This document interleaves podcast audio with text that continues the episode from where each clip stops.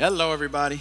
Welcome once again as we continue on in our study through the New Testament. This is study number 243. Good job for those of you that have been here. Some of you have been here for most of those. That's really good. We've worked our way through the New Testament, a chapter at a time up to this point. We're in Revelation chapter 9 today. Um, I worked it out the other day. We'll be done in February, and then we'll begin our journey through the Old Testament um, it will start in Genesis in February, and we'll work our way through, and 15 years later, we'll be done. And uh, so they laughed at me when I said we'd do five years in the New Testament, and we've done it. So another 15, then we'll start all over again. That's my plan. And hopefully, on that second run, if he hasn't already come back, he will come back at some point in that time.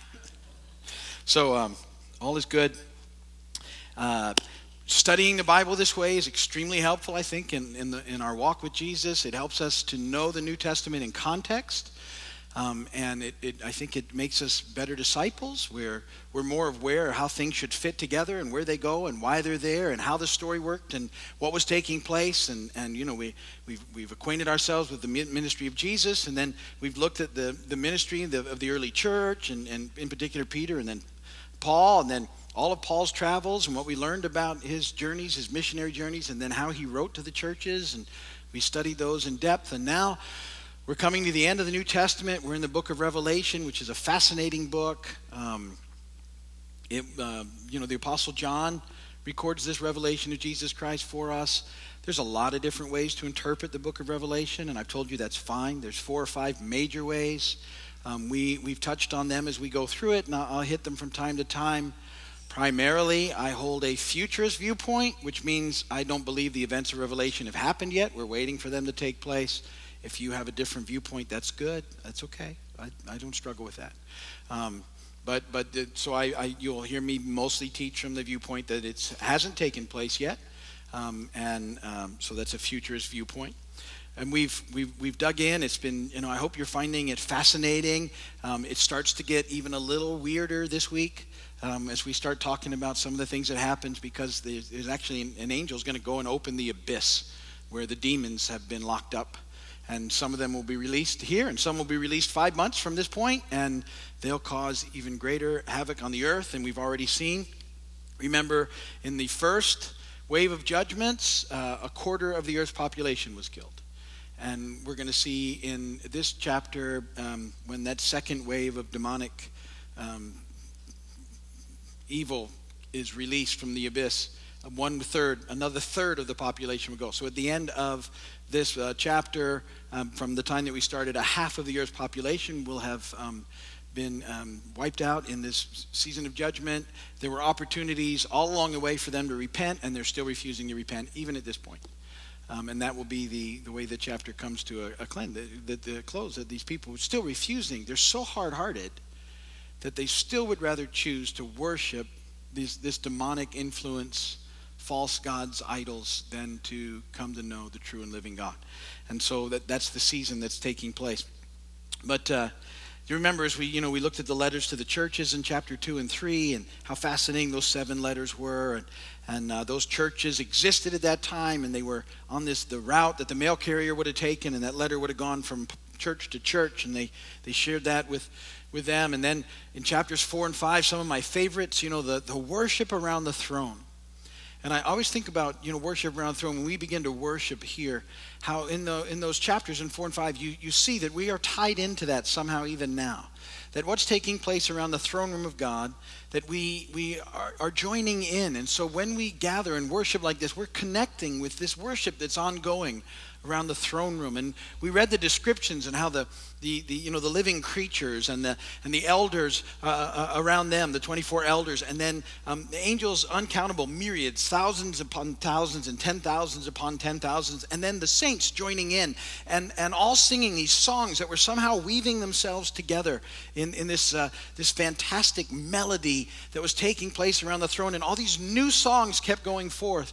And uh, I just, I love the ideas as we, as we worship God from, you know, from our beings here that it's so much more than the music it's a connection with god around the throne and that, that we're engaged in that in a very real way and it, it should it should take your worship to another spot when you realize that that this is being offered to him and and it's a, a glorious thing to be a part of. And we moved um, in, into Revelation 6 and, and 7 and 8, and we started to see these judgments being poured out. Um, and, and, uh, and what they looked like. And the, we, we looked at the seals, the seven seals, and, and those judgments as they were opened one at a time. The seventh seal opened up the first of the trumpets, and now we're, we're in the trumpet judgments. And then when, when we get to the seventh trumpet, it will open another series of judgments, the bowl judgments or the vial judgment. And we're trying to sort of look into this and, and put it together where we can. You know, I've encouraged you not to get stuck in trying to figure everything out because you just can't. Um, what we're always trying to do as we look through Revelation is to learn more about Jesus wherever we can. And we always have the hope and, and knowledge of that He's returning for us soon. And so, even though these events sometimes seem really, you know, we, we how in the world is this going to take place? We, we, as His kids, we never need to be afraid. Remember, if you remember early on when, when the Apostle John saw Jesus at the throne and he fell down, and this, you know, John and Jesus were really close friends. And, and yet, when he saw him around the throne, he just kind of passed out. And Jesus said, You don't need to be afraid. And, and uh, so I, I want you to hang on to that. That is a friend of Jesus, no matter what we read about, no matter what ultimately takes place, as his friends, you never need to be afraid. He's got you, he's with you, and he always will be. And so always hang on to that as we, as we, as we read through some of these events together. Um, uh, chapter 9 is pretty intense because, I, as I said, we're, we're going to see uh, the abyss opened and the, these these next couple of judgments are extremely demonic in nature. So far, most of the judgment that we've seen has had a sort of a natural, um, you know, feel to it as far as elements in the earth and things taking place. But now we're, we're going deep into the supernatural and a demonic sort of things start to happen as, as uh, these demons that have been locked away and, and not allowed to do anything are being released in this time of judgment to, uh, to, to sort of terrorize um, and torment the inhabitants of the earth in the process. So that's what we're going to see. Um, this first wave that we'll read about are, are likened unto locusts, but the description is really unsettling when we read it because they got human faces and stuff, and it's uh, yeah, uh, yeah, and and uh, they just torment. They can't kill anybody, but they torment everybody for five months, and then the next wave comes, and uh, they destroy a third of the human beings that have survived all of the earlier judgments are going to go at this period in time. So let's uh, let's read this, and then we'll talk about it briefly, and then we'll press on from there. Revelation chapter nine, verses one through twenty-one. The fifth angel sounded his trumpet, and I saw a star that had fallen from the sky to the earth, and the star was given the key to the shaft of the abyss. When he opened the abyss, smoke rose from it like smoke from a gigantic furnace. The sun and sky were darkened by the smoke from the abyss. And out of the smoke, locusts came down upon the earth and were given power like that of scorpions of the earth. They were told not to harm the grass of the earth or any plant or tree, but only those people who did not have the seal of God on their foreheads. They were not given power to kill them, but only to torture them for five months. And the agony they suffered was like that of the sting of a scorpion when it strikes a man. During those days, men will seek death, but will not find it. They will not they will long to die, but death will elude them. The locusts look like horses prepared for battle. On their heads they wore something like crowns of gold, and their faces resembled human faces. Their hair was like women's hair, and their teeth were like lions' teeth. And they had breastplates like breastplates of iron, and the sound of their wings was like the thundering of many horses and chariots rushing into battle. And they had tails and stings like scorpions. And in their tails, they had power to torment people for five months. Isn't that, sorry, I'm, I'm breaking free from the scripture for a moment. Isn't that gross? Ew. These little locust flying things with people's faces and long hair and lion's teeth and tails like scorpions and actually wearing some sort of armor. Um, this is what John's describing in the process. They had his king over them. They were organized, even had a king. The angel of the abyss, whose name in Hebrew is Abaddon and in Greek Apollyon. The first woe is past. Two other woes are yet to come. The sixth angel sounded his trumpet, and I heard a voice coming from the horns of the golden altar that is before God. It said to the sixth angel who had the trumpet, Release the four angels who were bound at the great river Euphrates. And the four angels who had been kept ready for this very hour and day and month and year were released to kill of the third of mankind The number of the mounted troops was 200 million. I heard their number. The horses and riders I saw in my visions looked like this. Their breastplates were fiery red, dark blue, and yellow as sulfur. The heads of the horses resembled the heads of lions, and out of their mouths came fire, smoke, and sulfur. A third of mankind was killed by the three plagues of fire, smoke, and sulfur that came out of their mouths. The power of the horses was in their mouths and in their tails, for their tails were like snakes having heads with which they inflict injury. The rest of mankind that were not killed by these plagues still did not repent of the work of their hands. They did not stop worshiping demons and idols of gold, silver, bronze, stone, and wood, idols that cannot see or hear or walk, nor did they repent of their murders, their magic arts, their sexual immorality, or their thefts. Blessed be the word of the Lord. So that's a fairly intense chapter of Scripture. Would you agree? Yeah. So let's just talk about it a little bit. Um, that first verse, we got the fifth angel. He sounds his trumpet. Now, that, that star that's being referred to there is, is uh, it's not believed to be an actual star, um, but a lot of different thought uh, has been on that star over the you know decades and generations and eons and whatever you want to call it. Um, some think it was being referred to Satan, or some to a fallen angel, or some even to Jesus, or, or some to a good angel. Um, I, I, would believe personally that it was a, a an angel in good standing, if you would, a good angel, um, because it's actually given the key to the abyss and and uh, that would have a pretty big deal because it's the oper- you know the ability to open the abyss to um, have access to these demonic beings that have been locked away, and this key um, that it was given had been held by Jesus. So um, I, I, would I would assume that this was a good angel that was given this key, and that this was uh, at, at, the authority of God for this to take place, and that key. Um, we, we read about that key back in Revelation 1 17 and 18. John said, When I saw him, I fell at his feet as though dead. And then he placed his right hand on me and said, Do not be afraid. That's what I was talking about earlier. I am the first and the last. I am the living one. I was dead, and behold, I am alive forever and ever. And I hold the keys of death and Hades. So Jesus has these keys that have locked all this mess away for, for years. And, and now, in this judgment period, um, they're going to be released for a time. And so, this key is given to a good angel who goes and opens um, the abyss, uh, uh, and um, this first wave is going to be released. Now, the abyss, sometimes in your translation it may say bottomless pit. Um, it's, a, it's a very deep gulf or chasm, we believe, that's in the lowest part of the earth, and it's used as a um, uh, like a common receptacle, if you would, of the dead, and especially it's the abode of demons.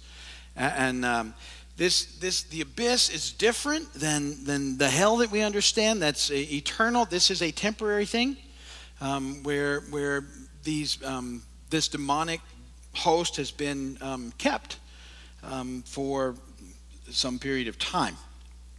Now, we'll hear about this abyss again um, at the beginning of the millennial reign. There's this thousand year period that we'll talk about in, in, the book of Revelation. And, and it's the abyss where Satan himself is bound for this thousand years. Um, and, and at the end, he's released again, and he sort of promptly tries to start some sort of uprising that doesn't last very long. And then he's put forever into the lake of fire. That's the final place for them. They'll, they'll be forever the enemy, the fallen angels, and ultimately any human being who's chosen to go that route. Because um, that's what will happen at the end. You know, it's a, it's a thought.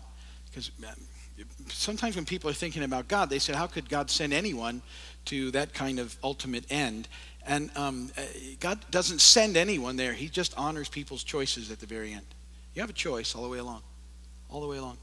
And God will make himself real and known constantly, over and over. The Holy Spirit's at work all the time, wooing and drawing. And it's the hardness of people's hearts and ultimately their choice that can end in that um, being their eternal destiny. But it's not the heart of God for any of them, but it's a choice. And He will honor choices at the end of it all. It's just part of the deal. So, um, but when I talk about the abyss, and then, so then we just sort of talked about, you know, hell and the lake of fire, and I, I realized, and I wanted to take a few minutes today, because the locusts take up most of that chapter, and you can only say so much about these locusts with a funny face. Um, that there's a lot of different descriptions in the Bible for um, heaven and hell, and I, I, wanted to have a quick discussion about how some of them sort of fit together, at least the way I understand it, and then you can you can study that and figure that out. So um, there's there's different terms. Um, uh, the uh, for um, for the all these places of the of the you know of hell, it's Sheol, Hades, Gehenna, the lake of fire. And then heaven is referred to also as paradise and Abraham's bosom. And um, I wanted to talk about those. Let's talk about the good stuff first. Uh, paradise is used in the scripture um, as, as, a synonym for heaven. Um, and when Jesus was dying on the cross, if you remember, one of the thieves was being crucified asked him for mercy, and Jesus replied, Tell you the truth, today you'll be with me in paradise. And, um, and so we, we believe he was using that terminology is a synonym for heaven, where he would be shortly. He knew that, and, uh, and that's a, you know, what we're looking forward to. Abraham's bosom is also referred to. Um, in the Bible, in the New Testament, in the story of Lazarus and the rich man, I know a lot of people ask questions about that and what's that mean? Because the image is the story. If you go and read it, it's Luke 16. Um, Lazarus is reclining at a table and he's leaning on Abraham's breast, um, similar to the picture we have of you know the Apostle John leaning on the on the chest of Jesus, and and uh, and, and there's there's these. Uh, people wonder what that represents. Is this something that was happening at that time, you know, pre um, the return of Jesus, uh, or is it post all of that happening? Um, but the uh, the idea is we, we believe if you that I believe it was a, a picture of, of paradise and and that uh, that it was a relevant thing and, and, and yet ultimately the main part of that story in Luke is that there's a divide and a chasm between the righteous and those who've chosen not to follow Jesus, and one is a place of torment, and they can actually see that there's across the chasm somehow that they missed it, um, which looks like part of the, the torment that they endure um, in the process. And so, um, so when you read about those things, we believe that's referring to heaven.